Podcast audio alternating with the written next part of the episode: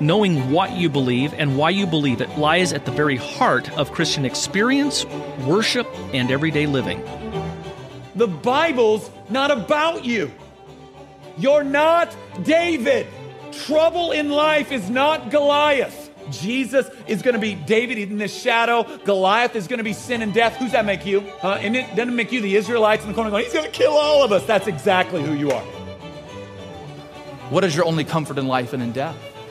That I, with body and soul, life and in death, am not my own, but belong to my faithful Savior Jesus Christ.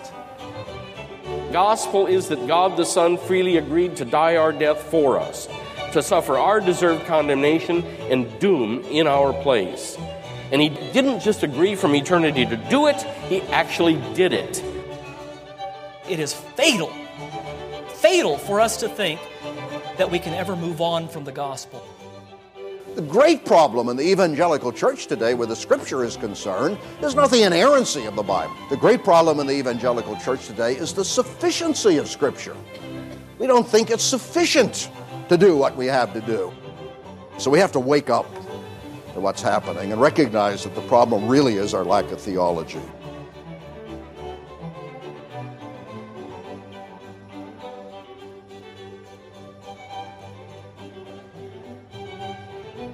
Hi, and welcome to Theology Gals. This week, Ashley is not with us. She's not quite on her maternity leave. She'll be back next week, and then she'll be taking some time off to have her baby and spend some time with her husband and, and newborn. This week, I have a really special guest, and that is Rebecca Hargraves. And Rebecca, for those that are not familiar with you and some of the different projects you're working on, could you share a little bit about yourself and your background? Sure, I'd love to. First, thank you so much for having me on. Um, I've been listening for a while, and of course, um, you and I have kind of struck up a friendship lately, and um, so it's a lot of fun to be here. Yes, so it is. I, it's great to have you. Thank you. Yeah, I um, I'm Rebecca Hargraves, and um, from Tennessee. Well, not originally, but we're in Tennessee now. That's where you're at now. yes, and my husband Owen and I, um, we have two little ones, Anna and James, and um, in addition to keeping up with them during the day. Um, I nanny actually another little girl and homeschool her. And um, in the mornings, though, before the whole house wakes up and gets going, I write. Um, I have a blog. Um, actually released a book recently. Uh, it's entitled Lies Moms Believe and How the Gospel Refutes Them. And it really goes through and, and just covers lies that moms struggle with um, pertaining to motherhood, pertaining to how they view themselves as moms, um, lies about their kids, about their parenting choices, just a lot of different things. And we look at specifically what the Word of God has to say about those different lies. Um, and my goal with that was just to show how practical and applicable the Word of God in general, and then even just the gospel specifically, um, how relevant those are to just our everyday life um, as moms and just, you know, other roles that we may have. Um, and I also have a podcast, and so that's a lot of fun. And um, I have the opportunity to interview a number of different women and fellow authors, or just, you know, women that are um, passionate about ministering to others and spreading the word. And so it's a full life, but it's a lot of fun. What's your podcast called? It's the Home and Hearth podcast. Okay.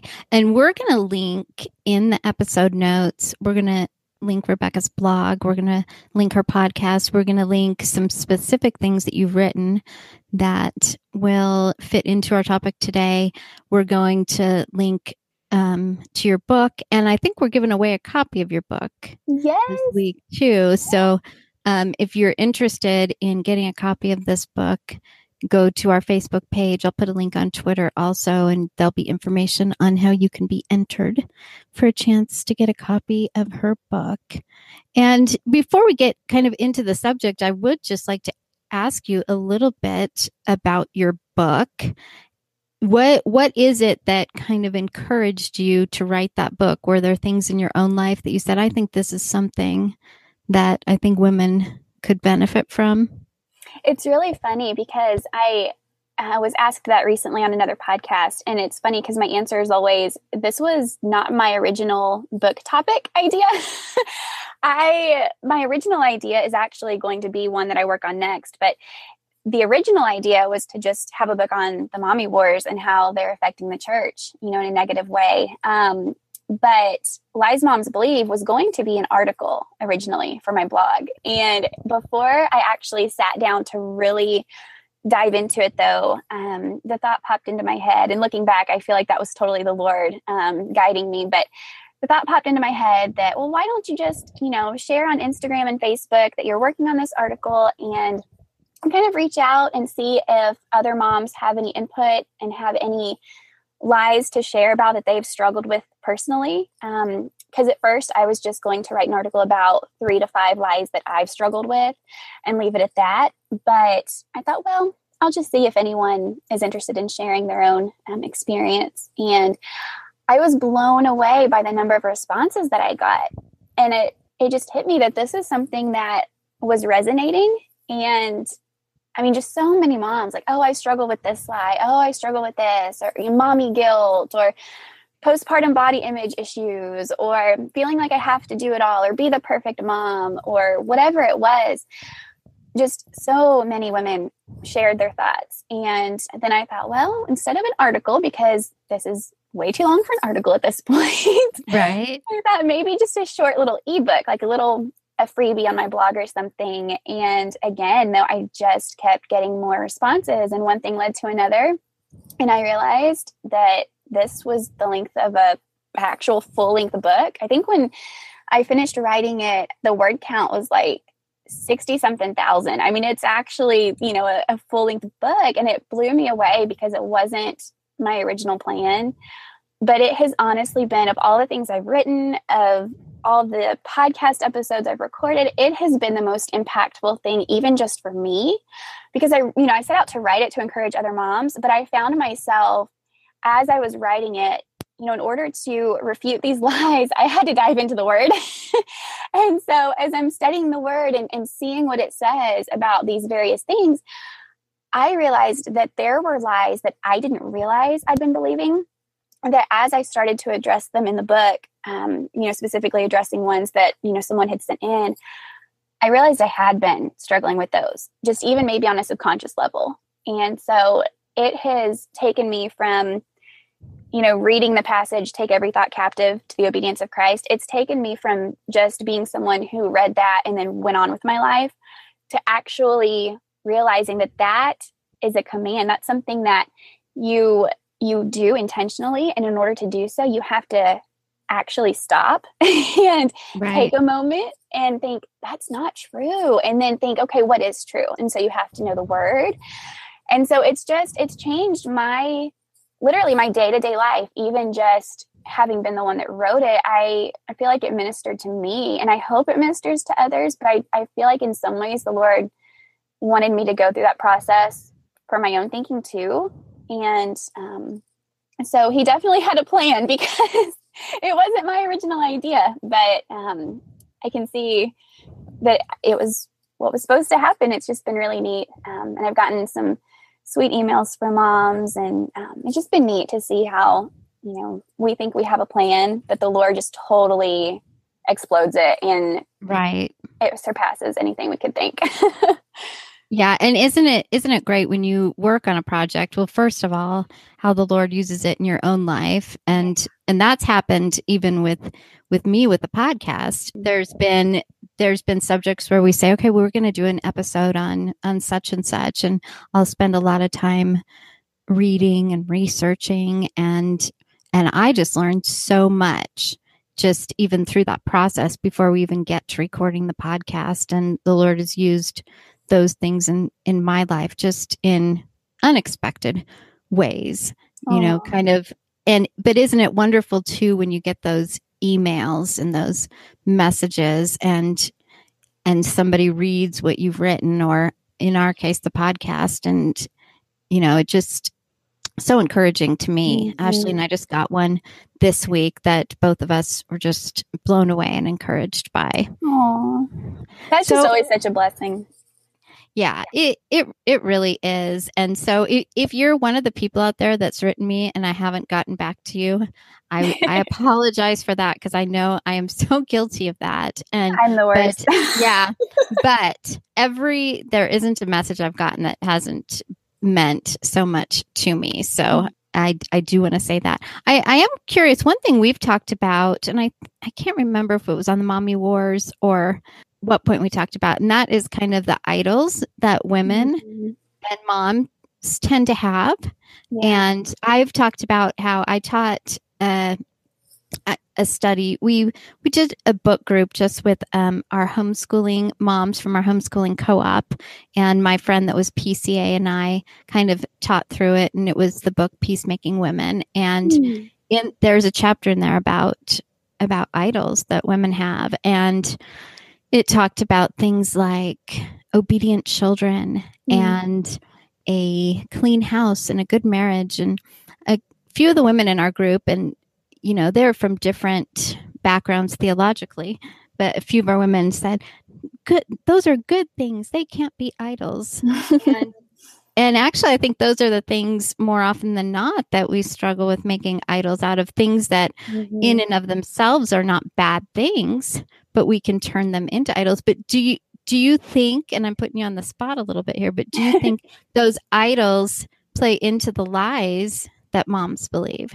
Absolutely. And it's funny that you mentioned that because I started the book with a lie that you might not think would be in a motherhood book, but especially one coming from a, a pretty conservative Christian writer.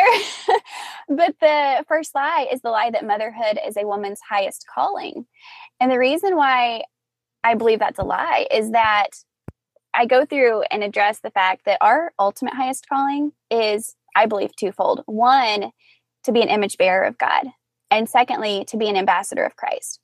And then in the lives of, of various women, married, single, moms, without kids, whatever, those different roles then are, are outworkings of that ultimate highest calling. And that ultimate highest calling are what give those other roles their meaning and their purpose. I mean, I feel like motherhood is so important and impactful because I view it as being great commission work. And I view it as a way to play out my ultimate highest calling of being an ambassador for Christ into the lives then of my kids and see them as my little disciples, if you will, you know, that I'm seeking to train and to teach and to love. And so when we view, because I know, you know, there are women, what I, I'm passionate about this because the women that are struggling with infertility, or the women who are single and desperately want to be married and want to be moms, if they hear that motherhood is a woman's highest calling, that has to be painful to hear because that almost sends the thought that, well, I'm less than if I'm not a mom, or I don't have much purpose if I'm not a mom. But it can also affect moms too, because if you start to think that motherhood is your be all end all, ultimate highest calling, then you're going to struggle with putting it above your marriage. You might struggle with, you know, um, what your purpose is when you're an empty nester and your kids are no longer under your roof and you're not, you know, dealing with parenting on a 24 7 basis anymore. Um, and so, yeah, I mean, whether it's marriage or motherhood or how many followers you have on social media or whether you're impressing somebody with your parenting skills and how your kids are turning out, those are all things that can definitely become idols because anything that you place in more importance or that you crave or desire more than you do the Lord, that is an idol.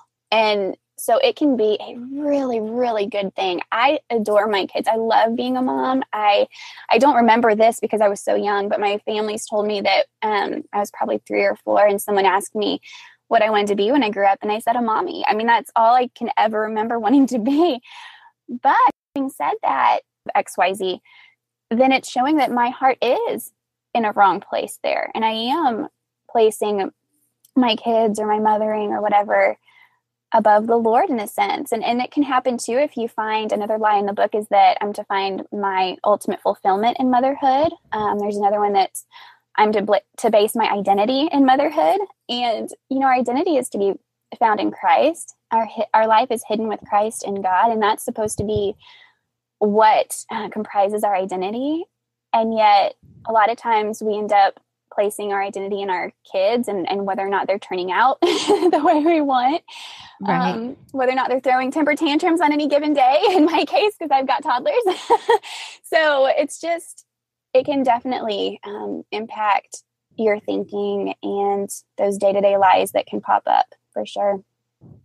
Yeah, I was actually thinking as you were talking that I, I like what the Heidelberg Catechism says on mm-hmm. what is idolatry. Idolatry is having or inventing something in which to put our trust instead of or addition mm-hmm. to the only true God who has revealed himself in his word, which is really kind of how you were defining it. And it and I like also that you talked about identity because I think we see so much talk today. You look on social media, whether it's from within the church or out there in you know the secular sphere there's so much talk about our identity mm-hmm. and especially women i think that we're pressured to find our identity in something and our identity ultimately needs to be in christ and i love that you talked about those women that struggle with infertility you know i have a, a couple of good friends who really struggled with infertility and they mm-hmm. felt they really felt a lot of pressure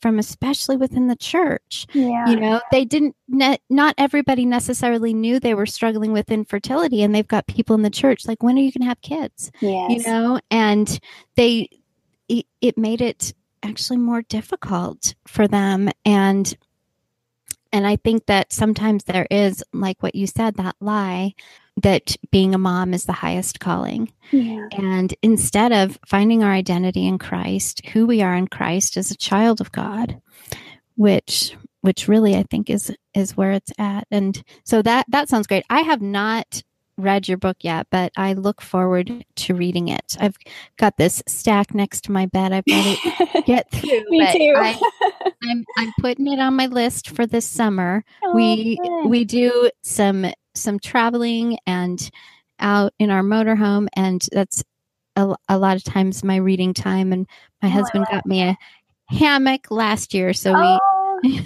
find a camping spot and a lot of times hopefully we can hang up the hammock and I can sit out there and read and Oh, that's perfect. Yeah. it's wonderful. And it's up in the mountains, so not oh. a lot of oh. times not super hot or I yes. can, you know, do it early in the morning or late in the afternoon. And the other thing too is in as you were talking is I'm kind of on the other side.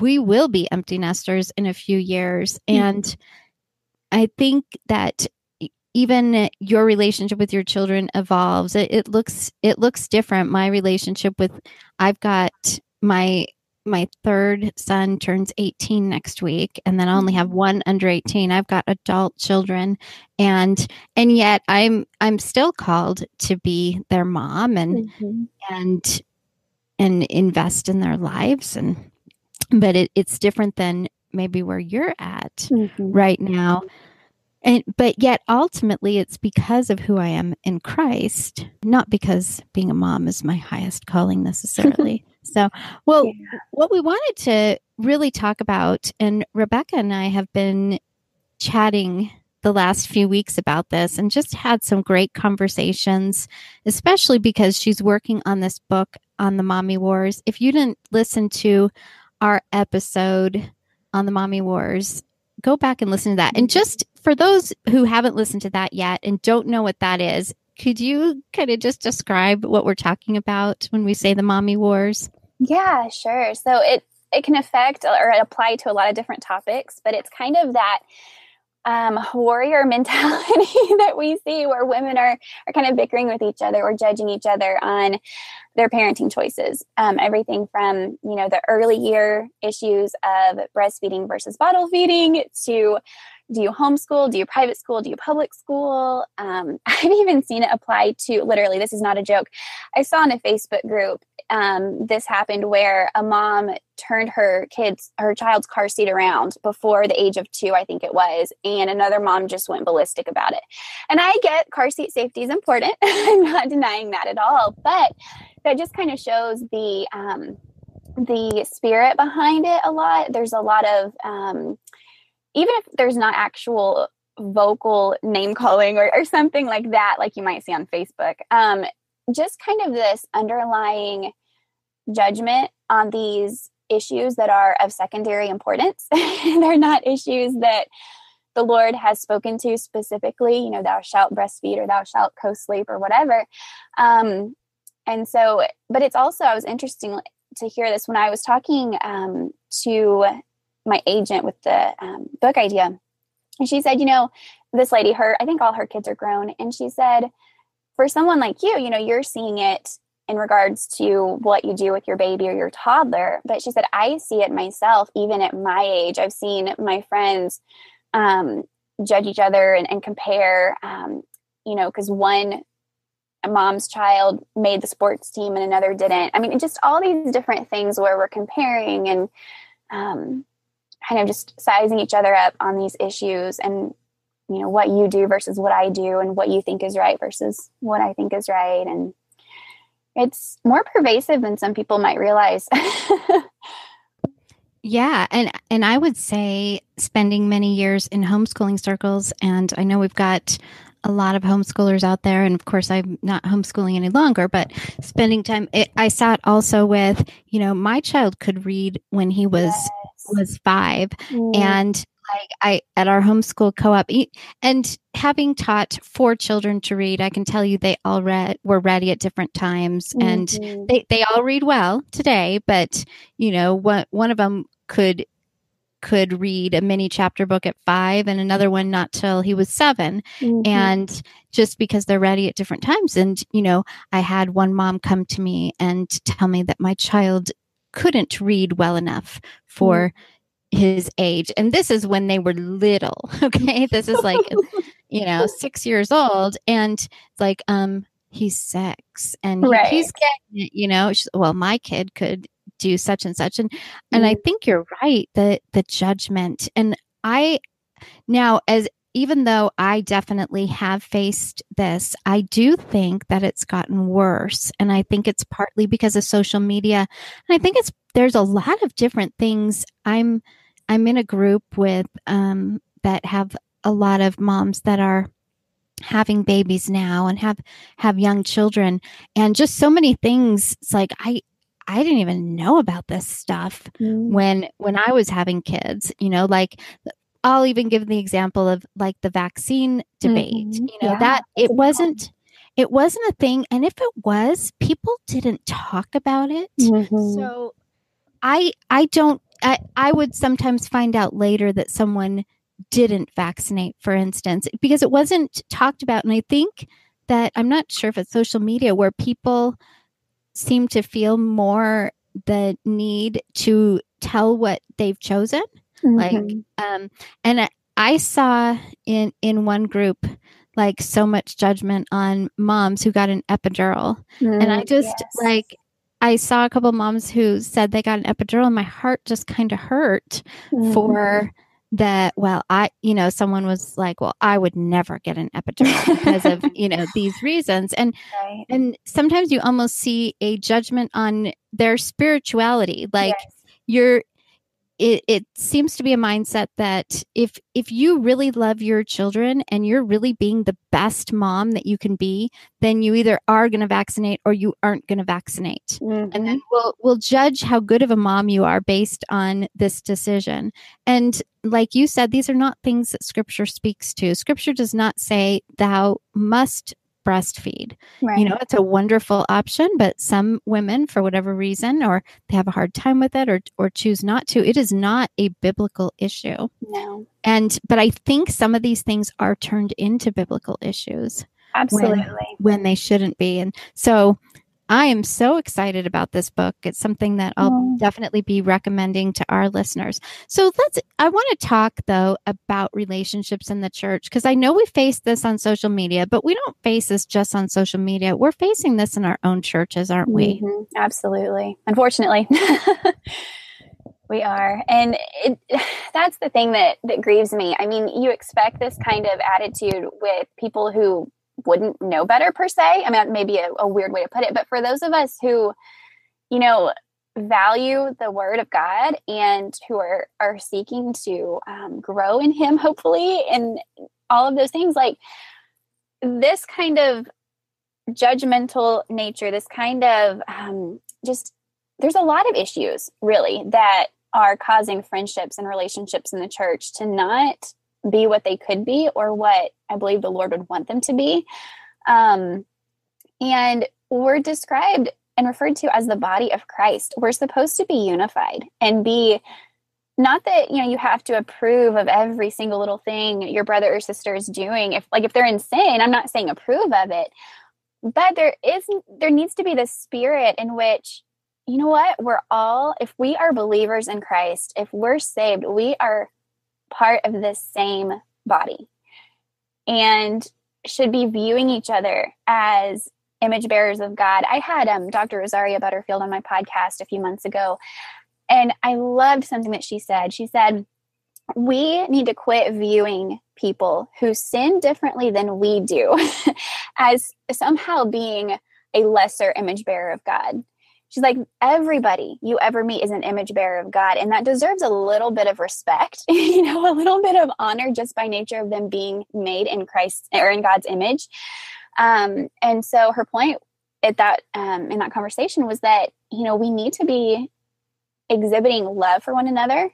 Jesus said that the world would know that we're his because of how we loved each other and so it's not just even a matter of um, your social media etiquette or you know how many friends do you have or you know are you having people into your home every week or something like that it's also our our just our witness and the picture we're presenting to the world of what christianity is all about who christ was what he's like because um, we're his representatives. Like we said at the beginning, we really we're called to be his ambassadors, and we're just not always doing a very good job of it. Right, and and there's I. This is not an exact quote, but it was something like this I heard from an apologist, and it was an article where he was talking about something that apologists around him disagree. So something, and and some bad behavior among them that was out on display for the world. And he said, How do we look to the world when we treat one another like this? And that just really stuck with me, really hit me hard because a lot of this actually is out there for the world to see, mm-hmm. especially when we're airing it on social media. And I've even seen, I saw a debate, it was on Twitter, and a couple of Christians were just going at it, okay, mm. on something. It doesn't even matter what it was. And somebody came into the conversation and said, This is why I left the church. No. And it just broke my heart, you mm. know, because that's that's out there. And and to be clear, we do distinguish. We are definitely not saying that you shouldn't call out false doctrine, that you shouldn't right. call out sin. There is a way to do that. Scripture definitely says that we must do that. And there are ways to do that. And I think yes. scripture speaks to that. But at the same time, when we take secondary issues or let, let's not even say secondary issues let's say things that that are matters of christian liberty mm-hmm. and when when I say things are matters of Christian liberty, scripture doesn't speak to it. We have liberty to like breastfeed or bottle feed, mm-hmm. maybe vaccinate, not vaccinate. When we turn those into primary issues, and I think sometimes that's what's what's happening. Yes. And the problem is we're so busy doing that that we're forgetting to actually be in the word. we're focusing on these right. things that are not in the word to the negligence of those things that actually are.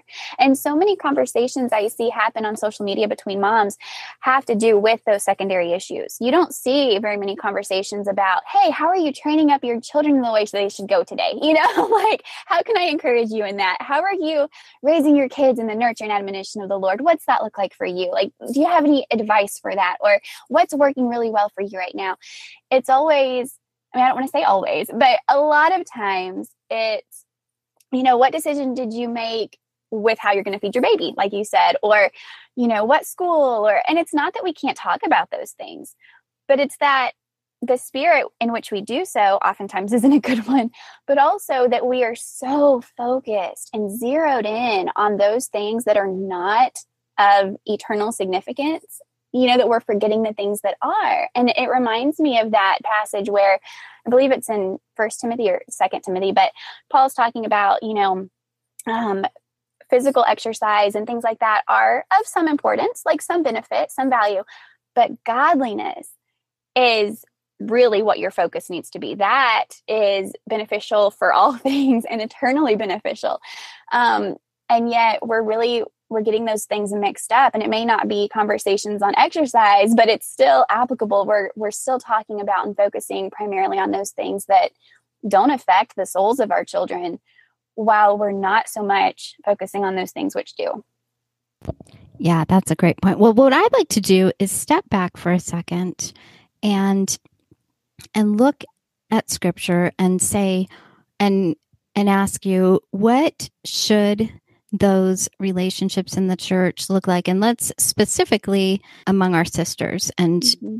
not that our relationships with our brothers aren't also important but let, i want to focus on that and just in my you know what comes to my own mind is first of all we're we're actually called sisters mm-hmm. and doesn't it doesn't say friends it it uses sister i mean we we're brothers and sisters and we're mm-hmm. like you said of the same body and i i also think of like in first peter 1 where it talks about loving one another deeply or fervently depending on the version and that that's a verse that's really convicted me mm-hmm. on my relationships in the church what does it mean to love my sisters deeply or fervently mm-hmm. so what what do you think those relationships should look like? Yeah. Oh, I love that picture, you know, because as you're talking about sisters, I don't have any biological sisters. I have four sisters in law. Um, but still, even so, just that picture of um, that familial bond. And when you think about a sister, you hopefully are wanting to protect her and defend her and um, you're not, hopefully not going to want to do anything that is going to harm her in any way or um, you know and so it's not even just you know hopefully our friends we, we view them that way too but it's almost a more intimate relationship. And i just think of that passage in um, proverbs that says you know we're to be like iron that sharpens iron. And i'm so blessed to have some real in person in real life friendships that are that way that you know they're filled with grace and truth. You know, they're not afraid to um, talk about hard things with me. They're not afraid to, you know, if, if um, I need some accountability or something like that, they're willing to give that and they are going to consistently point me to the Lord. But there's also this grace, this love, this humility there um, that makes it clear that they only want my best interests and they only you know, they're coming alongside me. They're not like viewing me as, oh, well, you know, I don't struggle with XYZ.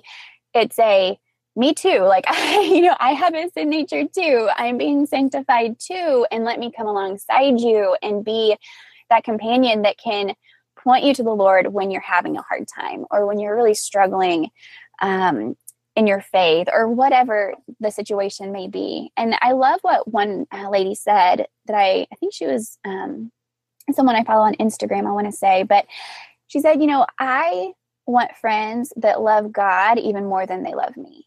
Because if they do, then they're going to be willing to sometimes say the hard things now in a in a loving way in a, a spirit of you know love and speaking the truth in love but they're going to be willing to say the hard things sometimes and not just the things that i would want them to say um but in that process you know just that supportive um building one another up mentality and not wanting to tear each other down, but wanting to see each other succeed in our walk with the Lord and be strong and not succeed in a, you know, salvation type way as if you have to, um, uh, as if you could lose your salvation or something, but just in a day by day um, way in which you're just walking ever closer with Him. And and another thing, though, I kind of hinted at this already, is I value the friendships I have and the women I know who are so real and not necessarily in a um, downtrodden, like discouraging way, but just also showing their struggles, their real life um, situations. And because one of the hindrances, I think, to this type of relationship is just this perfectionism and this kind of comparison culture we're in. Um, but when you can have a friend who or a sister truly um, who is real and like I said a minute ago, just is willing to share that, yeah, they struggle too, but together, you know, you're pointing each other to the Lord. Um, that's just such a gift. And I think that has to be one of the reasons why we're told in Hebrews to not um, forsake the assembling of ourselves together. I mean, I believe that obviously we need to be under good teaching, and there's that aspect of it as to why that's given um, that verse there. But in addition to being under good teaching and, and having that that pastor and that overseer over you, um, I just I think that if we're going to walk in a, a strong Christian walk, you know, we we need someone to be there um, alongside us. It's in Ecclesiastes, I believe, that says, "Woe to the one who's alone when he falls." He needs someone you know, to pick him back up and to to be there with him. And so, that's really the picture of friendship that I see in the Word um, in various passages. Just this um, humble, loving, grace filled, true iron sharpening iron, um, wanting what's best for the other person um, thinking more highly of the other person, you know, than yourself. I think that's in Colossians. Um, but it's just it's a beautiful picture and it's not that it's always going to be perfect every one of us still has that sin nature that we we do um, battle that flesh but you know as we can try to cultivate that um, by god's grace it really is such a gift and you know i hear moms all the time uh, especially young moms like myself with kids that are you know close together in age or just in those little years talk about, well, I'm just too busy for friendship. I'm just too busy to meet with friends. And I wrote a blog post um, for a friend of mine, her blog, and I the title of it was "Mama, you're too busy not to have friends or not to pursue uh, friendship." And because we we have so many roles and responsibilities as women that we are seeking to live out, that we need each other. And I would not be the mom that I am, and I'm not a perfect mom by any means, but I wouldn't be the mom that I am or seeking to grow in that if it weren't for these friends that I have that are always pointing me to the Lord in such a gracious way. Yeah. I and when and one one thing that you were talking about that made me think when when those friends come to you let's say to say the hard things it's not for the purpose of tearing you down right. it's actually driven by their love for god and for you yes. and and it's with grace and wisdom and and love for you and and their desire to see you sanctified but mm-hmm. i think there's you also talked a little bit about kind of that the competition mm-hmm. you know and the church is not um, about a competition on who has the cleanest house or is the best mom or yes. you know, those sorts of things and it it can be very easy to to fall into that even at the age my my kids ages you know mm-hmm. where oh well my son's going to such and such college mm-hmm. or my son has a job making this much money or i mean it's it's so i mean i am even guilty of falling into some of these. Oh, but yeah, yeah. What what are some of what are some of the barriers to mm-hmm. those relationships that you see in the church? I mean, I think we've talked a little bit about some of them, but what are some of those? Mm-hmm. Yeah, I think well, for one, just not understanding how important these relationships are. You know, that's kind of that first step. You have to realize that it's something worth giving your time to. Um, and social media not just has exaggerated and amplified the mommy war problem, which definitely negatively impacts our relationships in the church, but it's also kind of replaced those in person relationships with faces on a screen. Um, and now, don't get me wrong. I mean, I, I literally do have a couple friends I can think of off the top of my head that I've never met in person, but who know all the ins and outs of my life, you know, so you can definitely cultivate those close like-minded friendships with people on social media. That is a gift you know that we we are able to have sometimes but i think so often whether it's through busyness um, and not prioritizing in-person friendships or whether it's through finding all of our friendships online um, we just are not taking the time required to build up those friendships in person. And I mean, as a woman, we women struggle so much with this, I think, because we sometimes are given to, like you said, you know, the, the competition, the comparison, the perfectionism, the basing your identity in what people think of you and whether or not they approve of your choices. Um, instead of basing our identity in who we are in Christ and realizing we don't have anything to prove, we don't have anyone we have to impress. The only one whose opinion ultimately matters. Now, we need to, you know, obviously, um, like we've already said, be gracious and um, seek to present a, a, good, godly picture of Christ's, you know, church and, and his bride. But um, ultimately speaking, the primary one that we need to focus on, you know, having his approval is the Lord. And if we're saved, we've got it. and it's not going anywhere, you know? Um, and because once you're saved, I mean, you're you're imputed with the righteousness of Christ. And that is what God the Father sees when he looks at you. And so I think if we as women could rest in that more than we do oftentimes, and I do not always rest in it, I can tell you. But if we did more so, I think it would make these friendships and these relationships easier because we wouldn't be so focused on ourselves and on what do they think about me? How am i coming across? Do they like me?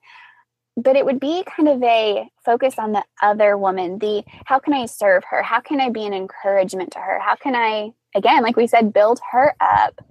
Um, i think that would make a huge difference. And you know really along with the mommy wars um, we talked about this actually on facebook the other day we live in this research culture where um, at our fingertips we have all of this wisdom and knowledge and insight and information on really anything and that can be a huge blessing and, and really can be something that you benefit from but it can also make everyone into an expert. And so because there are experts out there that give varying um, information on both sides and studies that show opposite things we can each think we're the expert and we know the the uh, truth on whatever topic we're researching.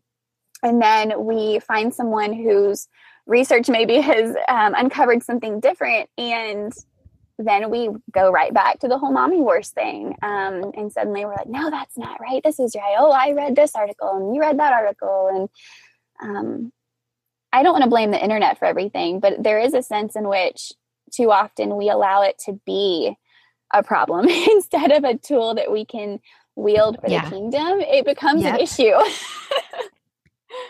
right. I mean, it there there's so much good with the internet, but mm-hmm. there are there it, I mean that the thing that you just said about, you know, everyone's an expert. That's that's something that I've thought about a lot recently. And in fact, yesterday online, somebody said, well, well, most scholars. and it was something I knew something about. And I'm like, um, yeah, that's not true. but those scholars. yeah, mo- I'm like, um, yeah, and I even even called a couple of my friends. I'm like, I'm pretty sure this isn't accurate, and they're like, no, no, no, no, that's not accurate. But most scholars, and and the other thing is, I think people, it's it's very easy to like say something very confidently. Yes. So whatever whatever it is, you if you have an epidural, your your baby mm-hmm. will struggle with breastfeeding. Yes, exactly. The for sure thing, he absolutely will and yes. um, you know or whatever whatever it is well it's like i you know i've got two children and the first one i actually had at home with a midwife and that was my plan with the second but looking back by god's grace he um, had some pride he saw in my heart that he wanted to take care of i think. And so with my second i it's a long story but i um, to make it short i developed a blood clot in my leg and had to be on blood thinners and that's kind of scary. And so yes. they said no a hospital birth is what you have to have. And i said okay. And then um, because I was more high risk at that point, I had regular ultrasounds. And at my 30, almost 38 week ultrasound, they said, Your amniotic fluid is really low. And so they induced me later that night. And if that won't change your outlook, I don't know what will. Because I know I, I didn't. Yes, I've been induced. yes, and I didn't end up having an epidural with him, but because he came so fast but I would have probably like I mean it was so much more intense. It was so much harder and but yet, you know, you'll also hear, oh, well, if you're induced with Pitocin, that's going to end in a cesarean. Well, it might, but um my son was born vaginally, so it doesn't have to, you know. Right. like that's not an automatic thing. If you do this, that will happen. But I'm grateful looking back as challenging as that season was I'm so grateful because even though after I had my daughter, I didn't readily recognize in my heart this pride over having her at home. Um, when I couldn't have my son at home, it was like, oh, I had this subconscious thought that, you know, I had it all together and, and these other moms just, I don't know what their problem is, you know? And so now though, I'm right. like, no, praise the Lord for medical, modern medical interventions that save lives, you know? Yes. So, oh, yeah. And, and I, I was actually um, induced with all of mine because mm-hmm. my body just, my body just doesn't like to go into labor. and I, you know, and each time e- either I was either I was um, past due or the baby was stressed or something. Mm-hmm. And and I didn't have any cesarean, so I'll just say that for the record. Mm-hmm. And yeah. I did get epidurals with every single one. They didn't mm-hmm. always work, but yeah. I did. I did. I did get them. but I, I've actually seen a lot of times with with new moms too. When you're when you're hearing everybody else's birth story, mm-hmm. and you know that you know, I was in labor for 48 hours at home and, you know, or whatever it is. I think that you can have this expectation of, of what your birth story will be. I mean, this yes. is just one example and or i mean this can even happen with homeschooling i'm going to school my kids perfectly and they're going to read by the time they're four you know whatever we have some plan in our mind of what something's going to look like and when it doesn't turn out that way like with your story it can be devastating yes you know i i've had i've had that in in my own life my kids were never going to go to school and but i had never planned i didn't plan on getting sick mm-hmm. and not being and being hospitalized and and not being able to school my kids anymore and i think the lord does use that definitely yes. to humble us and and i had to even deal with some idols that i had in my own life regarding my children and and being a mom and but the lord uses those things for good. Well, I I think we probably have women out there that are saying, "Okay, I I hear you. I I hear what relationships should look like. I I I agree with some of the things that we're up against, some of those barriers, but what can I do to encourage these relationships in my own church? Mm-hmm. I think we have to go first. You know, if we realize what it should look like, hopefully, um, we're going to have to be willing to take the time and to be interruptible perhaps. That's one thing i struggle with is i didn't realize that i had any type a tendencies at all. Um, i was very type b until i became a mom and then um, all the other things that i have started you know since then the past few years. I mean i have become more type a and my plan and my to-do list and my this this this this and this. And i have realized that whether you know you're a mom with young children or whether you're just a woman who um, you know is busy with work or ministry or whatever we have to be willing to be interruptible um, and have our schedule maybe thrown off kilter a little bit. Um, hospitality is another big thing. I have found so much richness in just having people over or just going to coffee with somebody you know that taking that first step can be something as simple as just hey, would you meet me at this coffee shop on this day? Or, or what day are you free? Or even just when you're at church.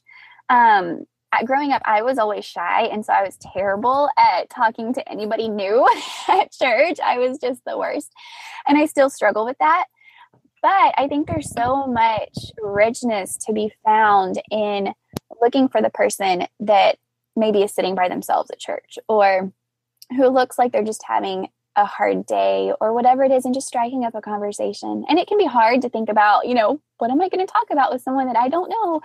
Um, but you can find something probably you know? Um, and just taking that first step and just having a, a, relationship with the lord i think is so important. And that's the foundation a rich relationship with him because as soon as you are in the word on a daily basis as much as possible you know and you're um, in prayer and, and all of those things, and you're really cultivating that relationship, I think you begin to find that your priorities get changed a little bit, and um, the Lord begins to work in your heart and kind of align your um, priorities with His a little bit more. And so, even though some people might not see reading the Word as being like the most practical step, I think it is because in order to take these thoughts captive, we have to know the word.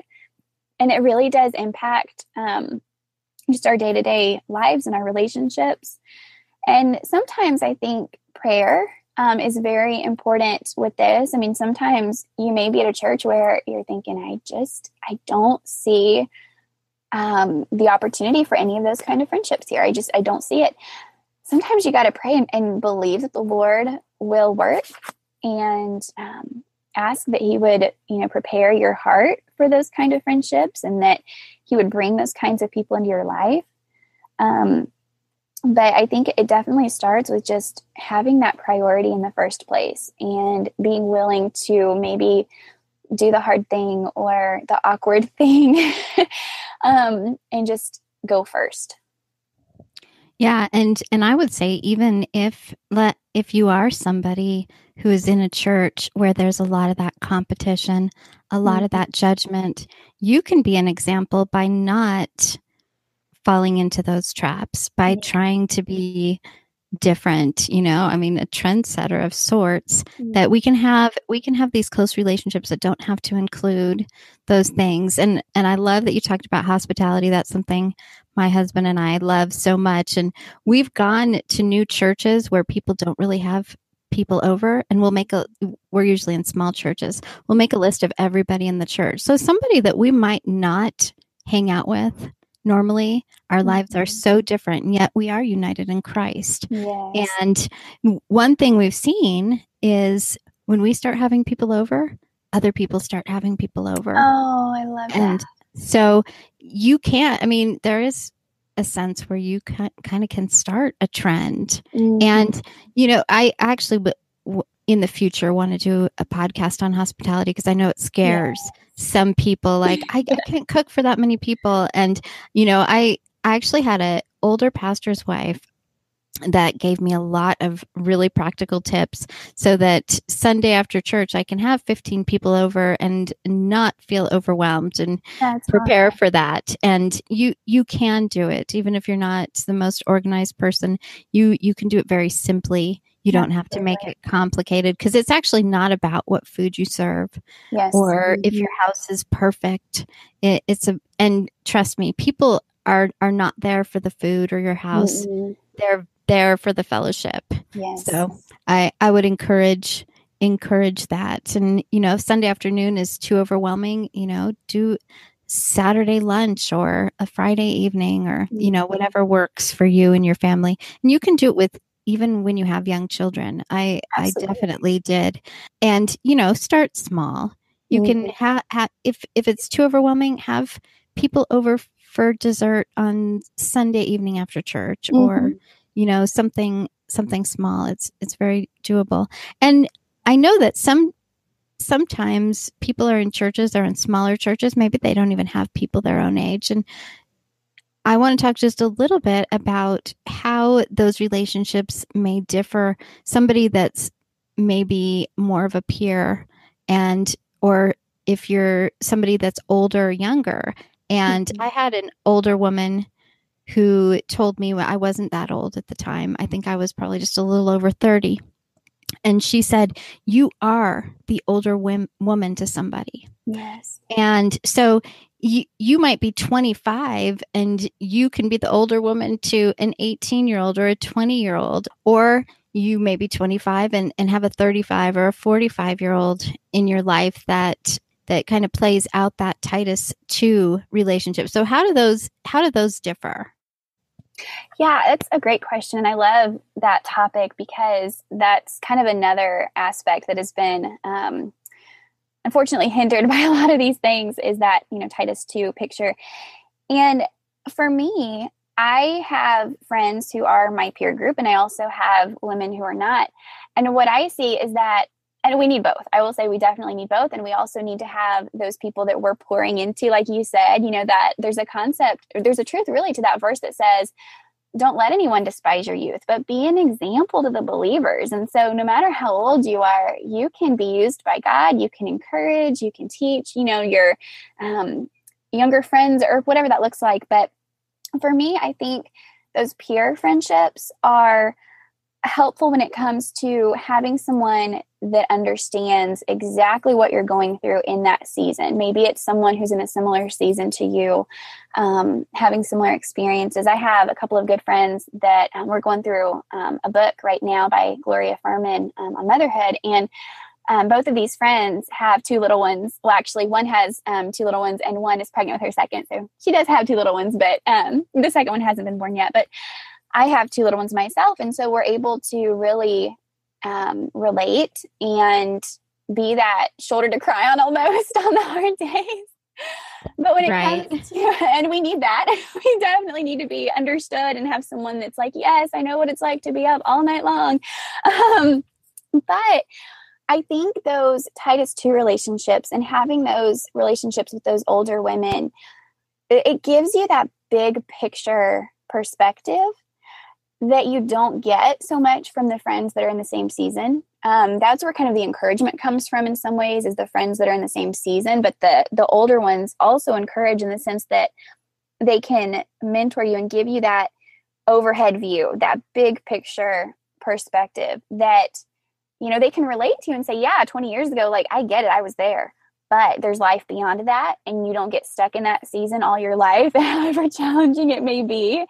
Um, they can really provide a wisdom and insight that I'm sure only comes with age and with experience in life and um, the ups and the downs. And so I truly believe that we need both. I believe that we need to be both, you know, the um, mentor and the one being mentored. um, and I think that's just the way the body of Christ was meant to operate again. And we are kind of hindered a little bit. Ultimately, you know, we have the Holy Spirit within us. And so he's ultimately the one that sanctifies and grows us. But at the same time, I believe that he does use people um, to impact us and to um, teach us what, what he would have us to learn. And so I think we're really hindered in a lot of ways when we don't have that Titus 2 model um, in effect, where we have those women that can speak into our lives. And unfortunately, that's, like I said, that's another area where the research culture is kind of um, having a negative impact because it's so much easier for a young mom like myself to hop on Google and find an article on how do you get your child to sleep or, whatever it is instead of going to that older mom that's doing a life with you that's that knows you hopefully and and um, who if you have the time to cultivate, if you're giving the time to cultivate that kind of relationship, who can know your family dynamics more than the person on the other side of the computer screen that just wrote an article but doesn't know your situation. Um, so I just think we we do ourselves a disservice when we don't cultivate these relationships but when we do try to seek them out and we do try to be those people for others there's just such a richness to it and you really begin to see what it means to be sisters in Christ and be part of the same body. Yeah, absolutely. And one thing I would say, because I have heard this from women where um, from women in our Facebook group or that I've met online where they've come and said, Well, I just don't know any of the older women in the church. They're not yeah. seeking me out. If if you t- seek them out, yes. you know what? Um, if you if you go to an older woman in the church and say, you know what, I'd really love to have you over some afternoon, you know, just have tea and the kids will be playing over there, but just spend some time with you. I, I think most women are going to are going to jump at that mm-hmm. that opportunity they maybe don't know how to cultivate that mm-hmm. or they're not i i mean i can tell you as a woman that's a little older that sometimes we we feel like the younger women don't really want mm-hmm. um, our input or to have that sort of relationship with us. And so I, I'm fairly certain that most of those older women in your church would jump at that opportunity to have a relationship with you. Yes. And I'm thinking, like, if I were to put myself in an older woman's shoes, I can't imagine how hard that would be probably to initiate because, again, we live in that time of experts. And I'm just like, if I were, you know, could put myself in the shoes of just a 60 year old woman, let's just say to, to pick a number, I would probably find it very intimidating to reach out to a younger woman and try to pour into her in that way. Because I my personality is such that I would be um, concerned about oh is, is she going to think I'm a know-it-all or, or intrusive or you know all those things that in our culture we're very independent and very um, I'm going to do it my way. I know what's best. And right. imagine how challenging that would be for an older woman to kind of combat that and in spite of that culture go ahead and initiate herself right and, and i would say too if if you're the older woman that that's thinking i don't know how to do that do the same thing you know seek mm-hmm. out a younger woman in your church get together maybe you start with with having her and her husband over. I can tell you if you've got if you've got empty nesters in your church have them over. Mm-hmm. they will love that. They will appreciate that.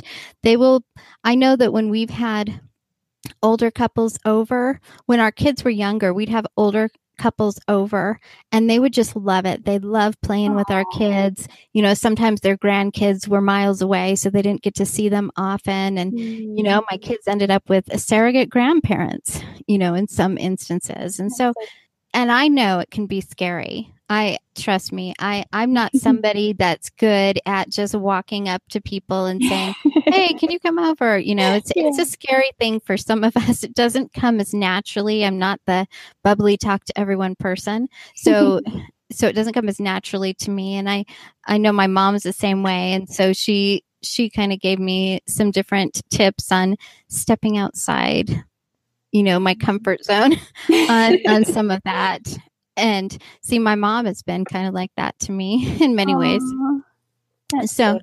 well rebecca this has just been so enjoyable for me to talk mm-hmm. to you and i think we just covered so much i'm i'm grateful that we got to so many different topics here I am going to be linking several things in the episode notes. I definitely want you to go and check out Rebecca's book and we're going to link that. Do you have any idea when your second book is going to come out? I don't know yet. I'm still kind of in that book proposal phase. okay, so it's going to be a little while it down the road. A little while. It will be a little okay. while. But well, yeah, well, when it does come out, we'll definitely be letting our listeners know. But some of these things you've written about yes. um, at at your blog and and we're going to link we're going to link some specific articles and there's a couple that you mentioned that um, if i don't have them i'll get from you.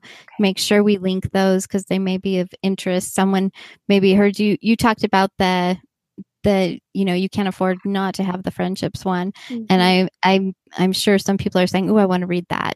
And I, I just want to reiterate what you've said that these relationships in the church are so important and i think it's so easy for us to not seek them out, to not mm-hmm. have those relationships. And I think sometimes, especially in our own churches, yes. it's um, a lot of times I know like m- my closest friends are not in my church. My closest friends are, you know, people I've known for 20 years or, mm-hmm. or longer.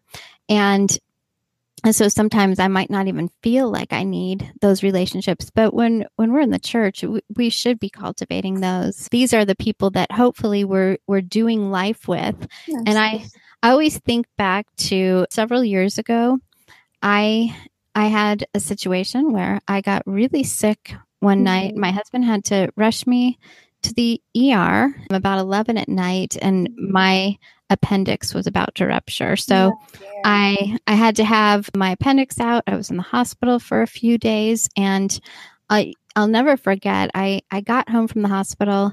Two women from church were were in my home watching my children, doing my laundry and cooking up meals for the week.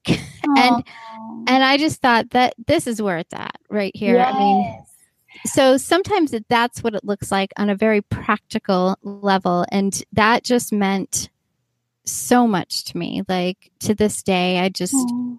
think very fondly upon that. That just made me think about um, we started attending a new church when right before I got pregnant with James. And so no one there really knew us yet. Um, you know, we hadn't become members officially yet and all of that. And I got pregnant with him. And first, I was out for a while because I always get really sick, you know, with that all day so called morning sickness. And then at 15 weeks was when the blood clot hit and was in the hospital overnight. Um, and all that. And when I got out of the hospital and came home, I had a message on my phone um, from a lady at the church. And I, she was one of the first ones that I had met there um, a couple months prior. And, but she still didn't know me that well. And she said, let me know how our church is, is called Concord. Um, and she's like, let me know how the, the folks at Concord can serve you and your family in this time and it just blew me away and to make a long story short she set up a meal schedule and because the blood clot was so bad like i couldn't really be on my feet very much at all because of the pain and so literally like for a couple weeks there there were women from the church every few days showing up and delivering meals to us and i remember turning to my husband and i was like that is the body of christ in action that right there Right. is the hands and feet of christ and it was just it blessed us so much. It's it just made such a huge difference and was such a relief to me during a really really hard Right. time. and and that can often even be a spiritual encouragement to someone you know with uh, having health issues and i i've had i've had so many meals brought to us. I mean i couldn't even count and and people coming and cleaning my house and things like that which have just been such a huge huge blessing and i'm just so grateful. And i think sometimes I I know that some women say it's so hard for me to accept help or or ask for help. But mm-hmm. this is this is part of what the church looks like. Yes. And and you shouldn't feel bad if, if you're in a situation you've got health issues or you've got um, maybe a high risk pregnancy or whatever the situation is. You know, it's it's okay to ask for help. It's Mhm. okay to accept that help. If somebody calls you like they did to Rebecca and says, "What what can we do to help you right now?" Tell them tell Mhm. them what would be of help to you because that's that's what um that's what some women from my church did they called and said what can we do to help you? And i said you know i just i can't clean the house. My kids can do some but it would be nice every few weeks just to have my house cleaned well. Mm. and and they said well consider it done. And we're also going to bring you a few meals a week. And just it it's such an encouragement just to see the church function in that way Yes. And And I struggle with being super self sufficient, kind of like what you Mhm. were saying. i But do I had- too I had a friend just mildly rebuke me and say, you know what? When you're just denying the person the ability to help you and you're like, oh, I can do it myself. I'm good. No, no, we don't need anything. Nothing's wrong. Then you're denying that person the blessing of having the opportunity to serve and the joy that comes with helping another person. And I thought, oh my, like that's actually something to think about. Right. And I I was always the person that was off doing things for other people and I do Yes. not I do not accept help well, No, but the. Lord really had to work in me and I and I realized I need to be thankful that Mm. they're offering it. And I also was at the point where I, I really, really needed it. I, Yes. I could do very little physically on my own and it was going to be such a help to our family and and also just accepting it for for the sake of my family. So Mhm. um you know, I and if you're in a church where there isn't a lot of that stuff, that's another way that you can be a trendsetter. And even if you Mhm. aren't, you can't like I can't make meals for everyone. Be the person who starts the meal train and yes. calls you know so and so is going is you know been in the hospital or you know they've had a death in their family or whatever it is and and call the women in your church hey would you be willing to make a meal Mhm. and you can be the person to set that up you know or or you can go and maybe you know another one you don't have the time to do it but you go to another couple women in the church hey do you know anyone who might be willing to set this up or Yeah. You know don't take on everything yourself right. but I I really think that when asked, a lot of people are willing to help. I Yes. I really think that that's the case. So, well, Rebecca, we thank you so much for coming on. This this was just wonderful. So, for our listeners, we're going to have all of all of the links on the website. If you want a chance to win a copy of her book, go to our Facebook page or our Twitter. There will be information there how you can be entered into that little contest. And um, we thank you for joining us, and we'll see you next week.